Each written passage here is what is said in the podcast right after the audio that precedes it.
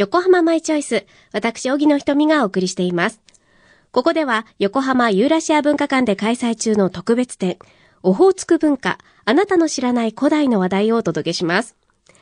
リスナーの皆さんは、オホーツク文化という名前を聞いたことがあるでしょうか？初めて聞いたという人も多いと思います。北海道の東北部のオホーツク海沿岸を中心に、サハリンから千島列島にかけての地域に、5世紀から9世紀頃に広がった古代文化のことを指します。本州で言えば古墳時代から平安時代に相当する時代です。オホーツク文化を残した人々は北方からやってきた大陸系の人々でした。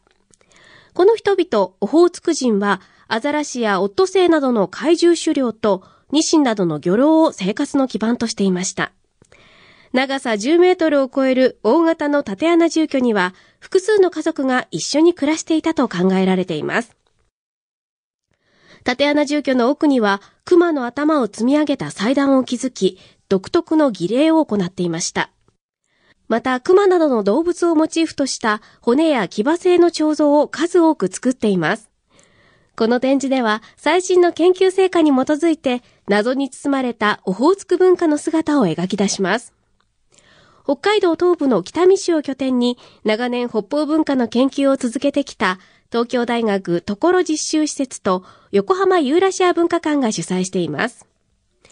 日本列島とユーラシア大陸との北回りの交流と日本列島に展開した多様な文化の一端を感じることができます。横浜ユーラシア文化館で開催中の特別展、オホーツク文化あなたの知らない古代会期は12月26日日曜日まで。開館時間は午前9時半から午後5時まで。休館日は毎週月曜日です。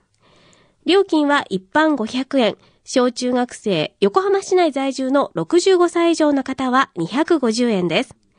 詳しくは横浜ユーラシア文化館のホームページをご覧ください。